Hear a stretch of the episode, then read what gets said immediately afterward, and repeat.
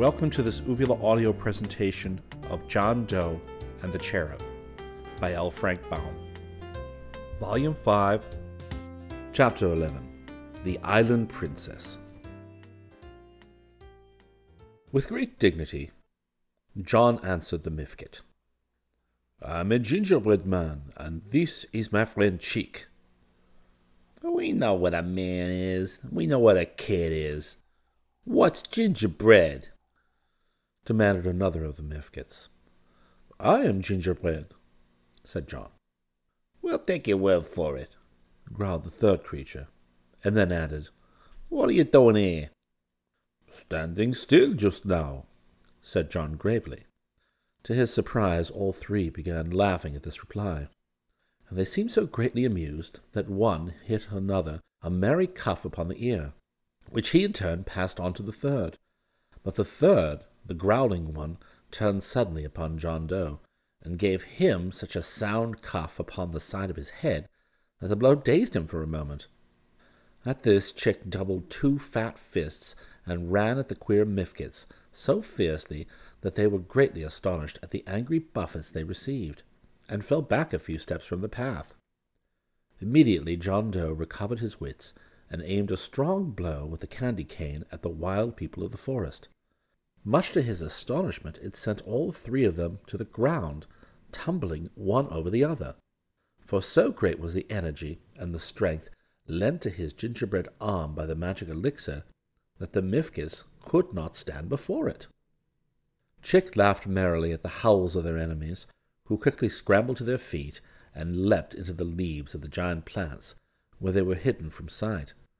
But the sound of their rapid retreat could be heard until it died away in the distance. Then the rabbit stuck its nose from the hole in which it had hidden and said, Bravely done, little one. Bravely done, John Dough.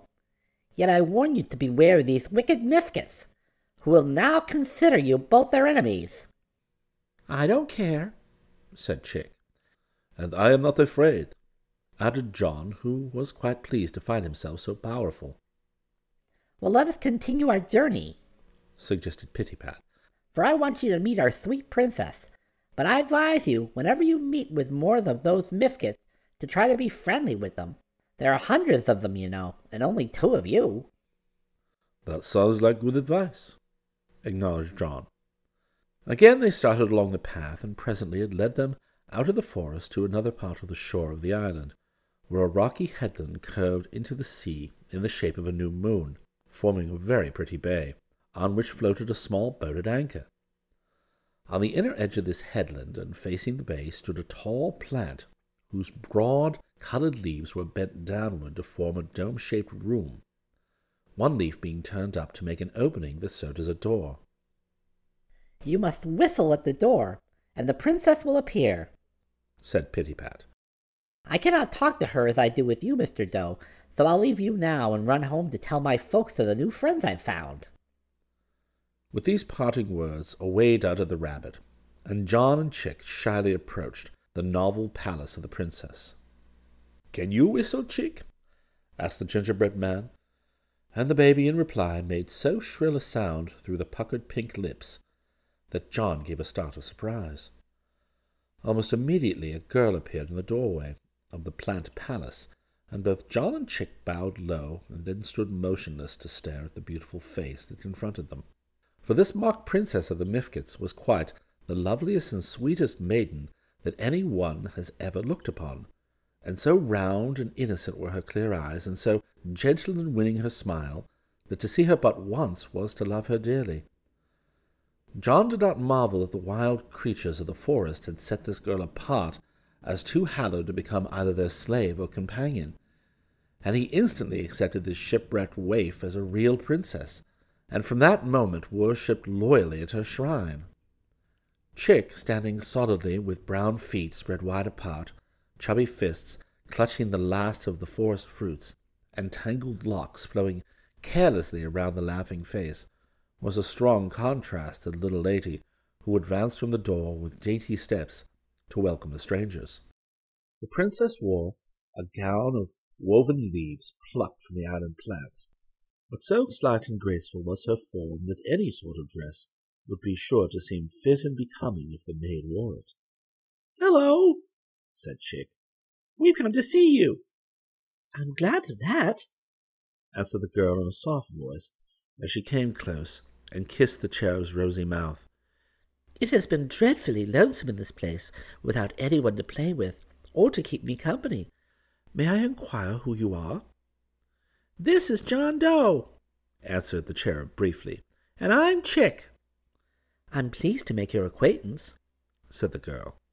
They call me the princess, but that is in mockery, I am sure. But are you not treated as a princess? asked John. Yes, and that is why I am so lonely, the girl replied sadly. The naughty Mifkets have made my poor father and mother their slaves, and mock me by shutting me in this tree house and calling it a palace and me a princess. But really, I am as much a slave as either of my dear parents. Can't you go out if you want to? asked Chick. Oh, yes, but the island is small, and there is no one to play with except Pittypat, who is a white rabbit, and Para Bruin, who is a bouncing brown bear. What strange companions, said John. I've met Pittypat, and like the white rabbit very much. But a bouncing brown bear must be a dreadful creature. Not at all, I assure you, returned the girl earnestly. Just wait until you meet him, and you'll see he couldn't hurt anyone if he would, and would not if he could. That's all right, said Chick. But do the Mifkets entreat you in any way? asked John. Oh, no. Until now, they have done me no real injury whatever, the princess answered. But their tempers are so hateful, I'm in constant fear of them. You must meet the Mifkets, of course, since you cannot leave this island, and you must obey them, as we all do. But perhaps Mr. Dough, being made of gingerbread, will be treated with more respect than human beings. Or with lace, said John with a shudder. None the less, we will meet the Mifkets boldly, and I am not going to make myself unhappy by being afraid of them. Nor I. They're only beasts, said Chick. Then, if you will please follow me, I will lead you to the king's village, said the girl. And there you may see my father and my mother. Very well, agreed John. But I must tell you that we have already encountered three of these creatures and defeated them easily. I pounded like sixty, added the cherub with a nod and a laugh. The princess led them by a path deep into the forest, passing underneath the broad leaves of the plants, which were so thick that they almost shut out the daylight and made the way gloomy and fearsome. But before long a big clearing was reached, and in the centre of which there was a rocky mound with a broad flat stone at the very top. All around were houses made by bending down the huge leaves of plants and fastening them to the ground with wooden pegs, thus forming circular rooms. None of these houses seemed quite so handsome as the palace of the princess, but they were big and of many colors. And when our friends stepped into the clearing, a swarm of Mifket people crowded out of the doorways to surround the strangers and gaze upon them curiously. Upon the flat stone in the center of the clearing reclined an aged Mifket, who was lazily sunning himself, and who seemed to pay no attention to the chattering of his fellows. Yet it was toward this stone that the princess, after a half frightened look at its occupant, led her new friends. And all the Mifkets, big and little, followed them and formed a circle around them and the aged one. This is the king, whispered the girl. Be careful not to anger him. Then she knelt humbly before the flat stone that served as a throne, and John Dough knelt beside her. But Chick stood upright and laughed at the sight of the lazy Mifket king reclining before them. The short coarse hair that covered the head of the king was white, proving him to be very old, and his raiment was woven of pure white leaves, distinguishing him from all the others of his band. But he was not especially dignified in appearance. Hearing the murmur around him, the king slowly rolled his fat body over and sat up, rubbing his eyes to clear them of the cobwebs of sleep. Then he looked upon John and Chick and gave a grunt. Immediately a little man rushed out of a dwelling just back of the throne and hurried to the king with a gourd filled with water. This the aged Mifket drank greedily, and while he was thus occupied, the princess grasped the hand of the little man and pressed it affectionately. This is my father, she whispered to John Dough and Chick. The little man seemed fussy and nervous, but perhaps this was caused by the fear in which he constantly lived. There was little hair upon his head, but he wore chin whiskers that were bright red in color and luxuriant in growth, and harmonized nicely with his light blue eyes. He wore a faded and ragged suit of blue clothes, to which he had doubtless clung ever since the days when he had been shipwrecked and cast upon the island. John Dough was about to express in polite words his pleasure in meeting the father of the princess, when the king, having finished drinking, suddenly flung the gourd at the little man's head. He ducked to escape it, and the gourd struck the forehead of a big Mifket just behind, and made a sound like the crack of a whip. At once the big Mifket, who was remarkable for having black hair upon his head instead of the dingy brown that was common to all the Mifkets, uttered a roar of rage and aimed a blow at the bald head of the luckless slave. But the little man ducked this blow also, and then scampered away to the royal dwelling as fast as his thin legs could carry him. Let him go, said the king, speaking sleepily in the Mifket language. Then he turned to the black one and asked, Who are these creatures, Obo, and how came they here? I don't know, answered Black Obo sulkily. The girl brought 'em. Perhaps I can explain, said John Dough, speaking in their language. My friend Chick and I arrived here but a short time ago in a flying machine, which unfortunately broke down and prevented us from getting away again. The Mifkets looked at the gingerbread man in astonishment, not because they had any idea what a flying machine might be, but to hear their own language spoken by so queer a personage filled them with amazement. Are you one of those miserable creatures called humans? asked the king, blinking his eyes at the gingerbread man. I cannot in truth claim to be precisely human, replied John, but it is certain that I possess a degree of human wisdom. It comes from the elixir, you know. What are you made of? demanded the king, who was certainly puzzled by John's words. Now the gingerbread man realized that if he told the Mifkets he was good to eat, he would soon be destroyed, so he answered, I am made of a kind of material known only to civilized men. In fact, I am very different from all the rest of the world. The king didn't understand, and when he didn't understand, it made him very tired. Oh, well, he said, lying back in the sun. Just make yourself at home here, and see you don't bother me by getting in my way. That might have ended the interview, had not Black Obo, scowling and angry, stepped forward and said, If the stranger is to live with us, he must fight for the right to live in peace. It's our custom, your majesty. So it is, returned the king, waking up again. The stranger must fight. At this decision, all the Mifkets howled with delight, and Chick and the princess began to be uneasy about their friend.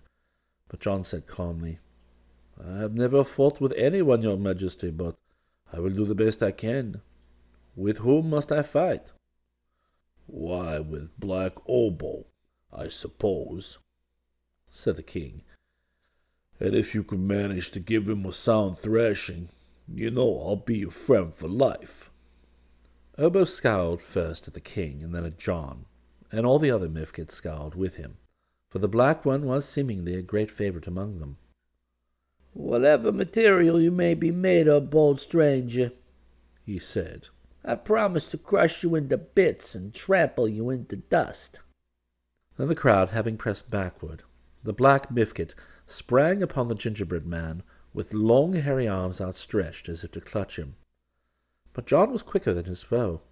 He grasped Obo about the waist, lifted him high in the air, big and heavy though he was, and flung him far over the throne, whereon the king squatted.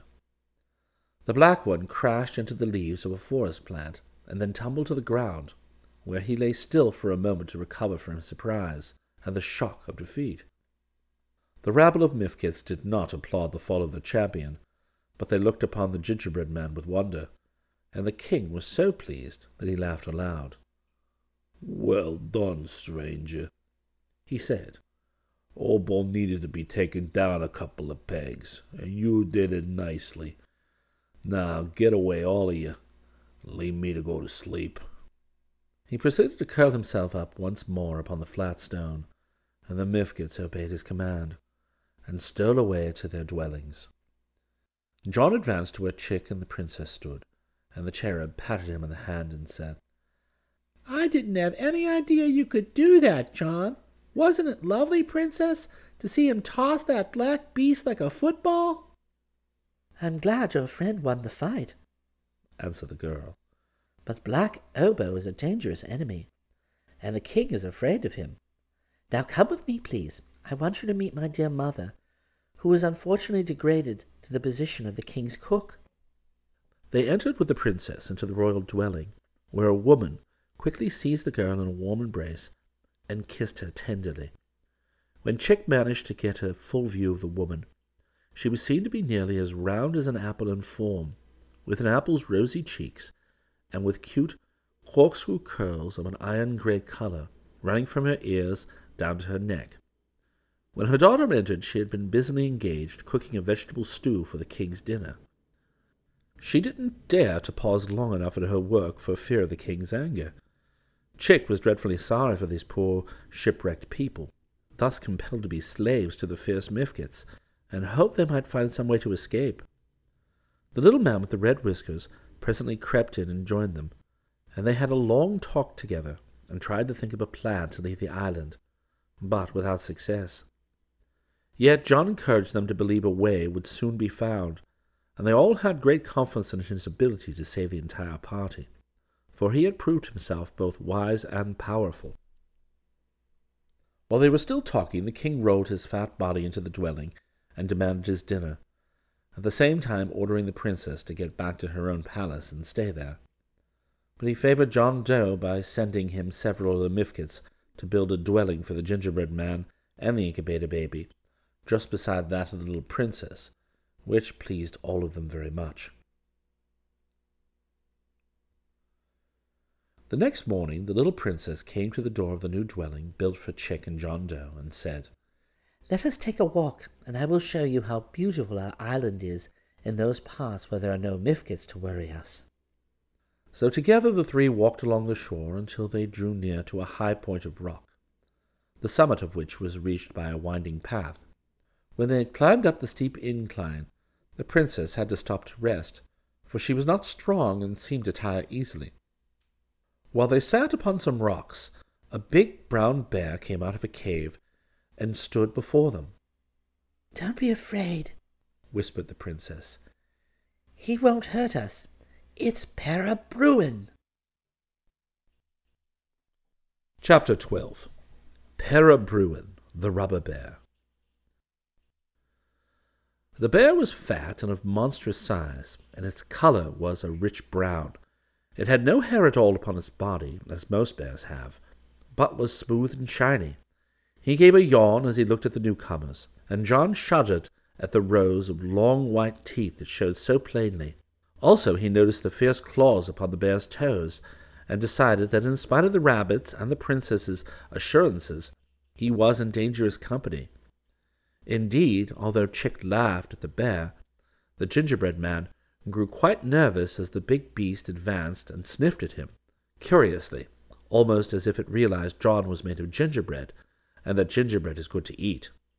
Then it held out a fat paw as if desiring to shake hands, and not wishing to appear rude, John placed his own hand in the bear's paw, which seemed even more soft and flabby than his own. And the next moment the animal threw its great arms around the gingerbread man and hugged him close to its body. At this, John gave a cry of fear, although it was hard to tell which was more soft and yielding, the bear's fat body or the form of the gingerbread man. Stop that! he shouted, speaking the bear's language. Let me go instantly. What do you mean by such actions? The bear, hearing this speech, at once released John, who began to feel himself to see if he had been damaged by the hug. Why didn't you say you were a friend and could speak my language? Asked the bear in a tone of reproach. You know well enough I was a friend, since I came with the princess, retorted John angrily. I suppose you would like to eat me just because I am gingerbread. I thought you smelled like gingerbread, remarked the bear. But don't worry about my eating you. I don't eat. No? Why not? asked John, surprised. Well, the principal reason is I'm made of rubber. Rubber? exclaimed John. Yes, rubber. Not gutta percha, you understand, nor any cheap composition, but pure para rubber of the best quality. I'm practically indestructible. Well, I declare, are your teeth rubber also? said John, who was really astonished. To be sure, acknowledged the bear, seeming to be somewhat ashamed of the fact. But they appear very terrible to look at, don't they? No one would suspect. They would bend if I tried to bite with them. To me, they are terrible in appearance, said John, at which the bear seemed much gratified. I don't mind confiding in you, who are a friend and speak my language, that I am harmless as I am indestructible, but I pride myself upon my awful appearance, which should strike terror into the hearts of all beholders. At one time, every creature on this island feared me and acknowledged me as their king. But those horrid Mifkets discovered I was rubber and have defied me ever since. How came you to be alive? Was it the great elixir? asked John. I've never heard of the great elixir, and I've no idea how I came to be alive. My earliest recollection is that I was living in much the same way that I am now, do you remember when you were not living? No, replied John. This conversation, which she could not at all understand, surprised the princess very much. But she was glad to see that the rubber bear and the gingerbread man had become friends, and so she took Chick's hand and led the smiling cherub up to where they stood.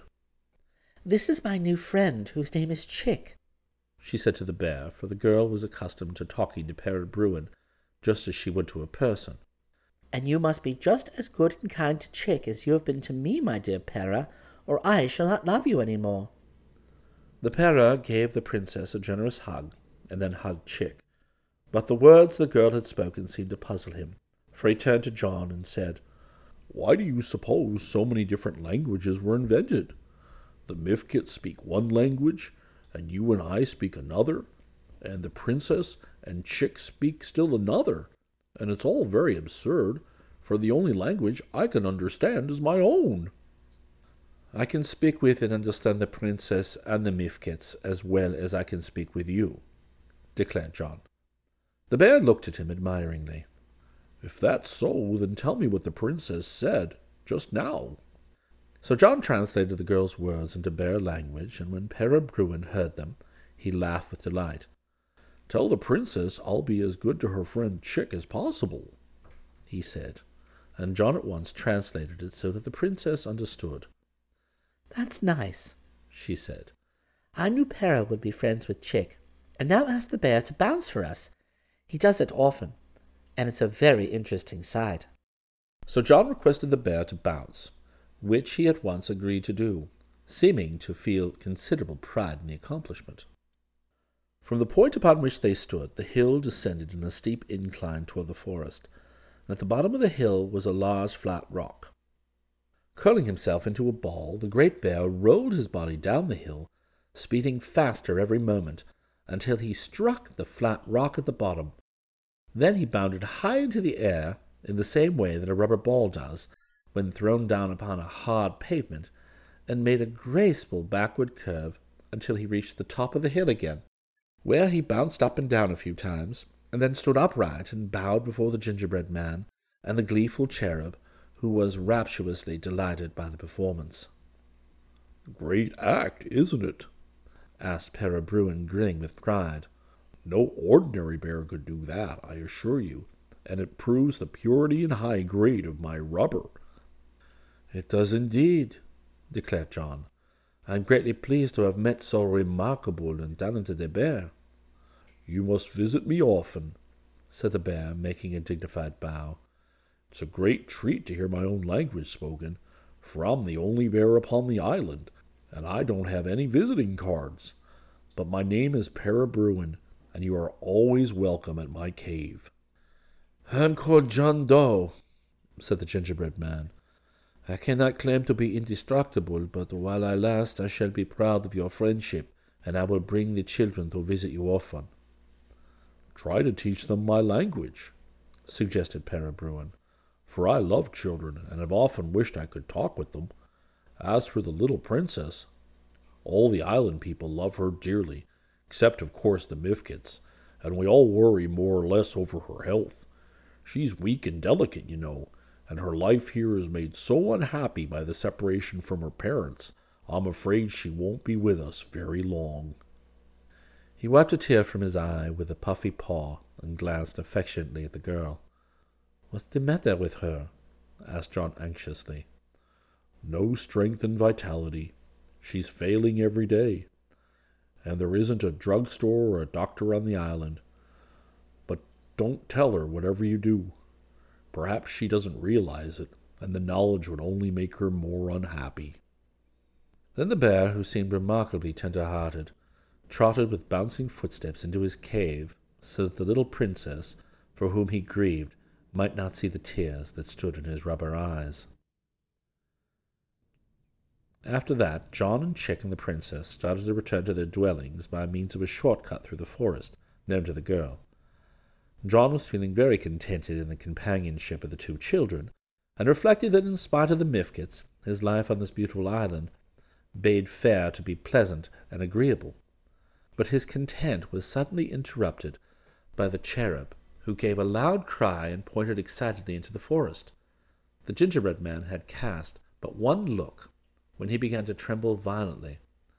For before him, only a few paces away, stood his bitter and relentless enemy, Ali Dub, the Arab.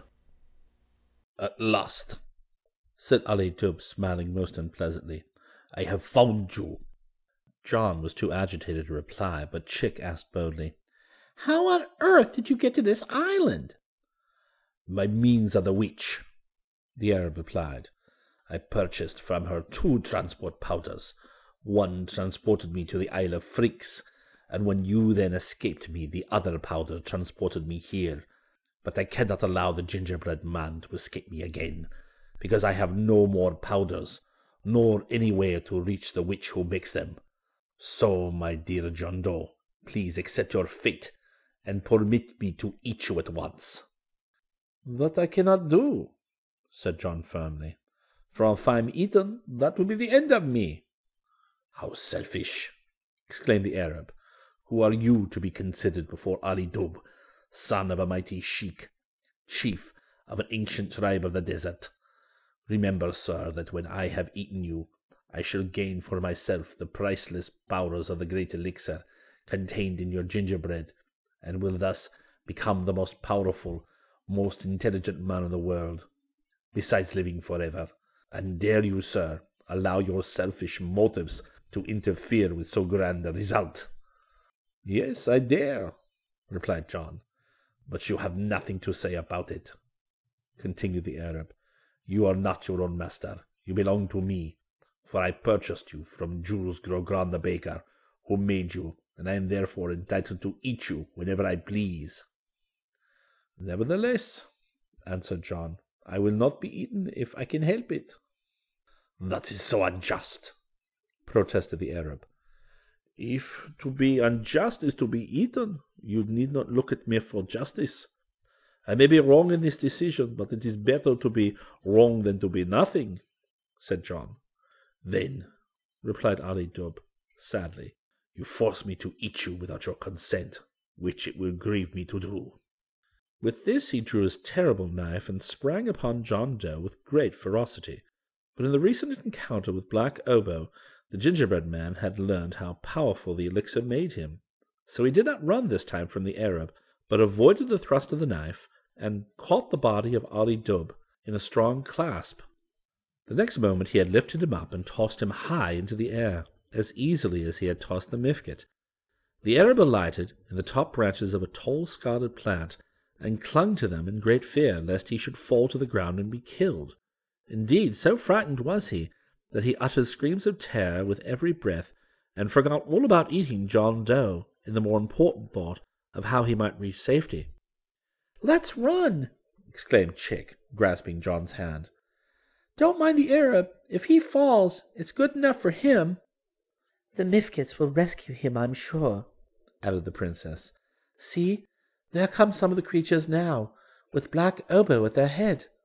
Hearing this, John hesitated no longer, but fled down another path with the children, and soon left the sound of Ali Dubh's cries far behind him. That evening, when John came out of his tree house to watch the sunset, he found Pittypat, the white rabbit, sitting before his door. I've news for you, my friend, began the rabbit in a grave voice. Black Obo and the Arab who wanted to eat you have become fast friends together, and they're determined to destroy you. How did you know that the Arab wants to eat me? asked John. I was hidden among the plants when you met and heard you talk. You must look out for Obo and the Arab, or they will surely do you a mischief, for the Mifkets now know that you are good to eat. It's kind of you to warn me, said John. But can you tell me of any way to escape from this island, good Pittypat? Not at present, returned the rabbit. But our prince is very wise indeed, and I will ask him what is best to be done. In the meantime, you must keep away from your enemies as much as possible. With these words, the rabbit sprang into a low bush and disappeared, leaving John Dough to sad reflections upon his dangerous position in this lonely island.